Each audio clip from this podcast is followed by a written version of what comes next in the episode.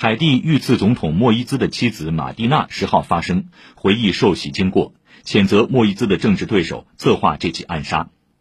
马蒂娜在七号的袭击中受伤，被送至美国佛罗里达州接受治疗。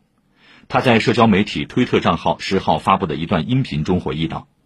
一眨眼的功夫，雇佣兵们就闯进了我家，开枪将我丈夫打得千疮百孔，他都没来得及说一个字。”马蒂娜认为是莫伊兹的政敌买凶杀人。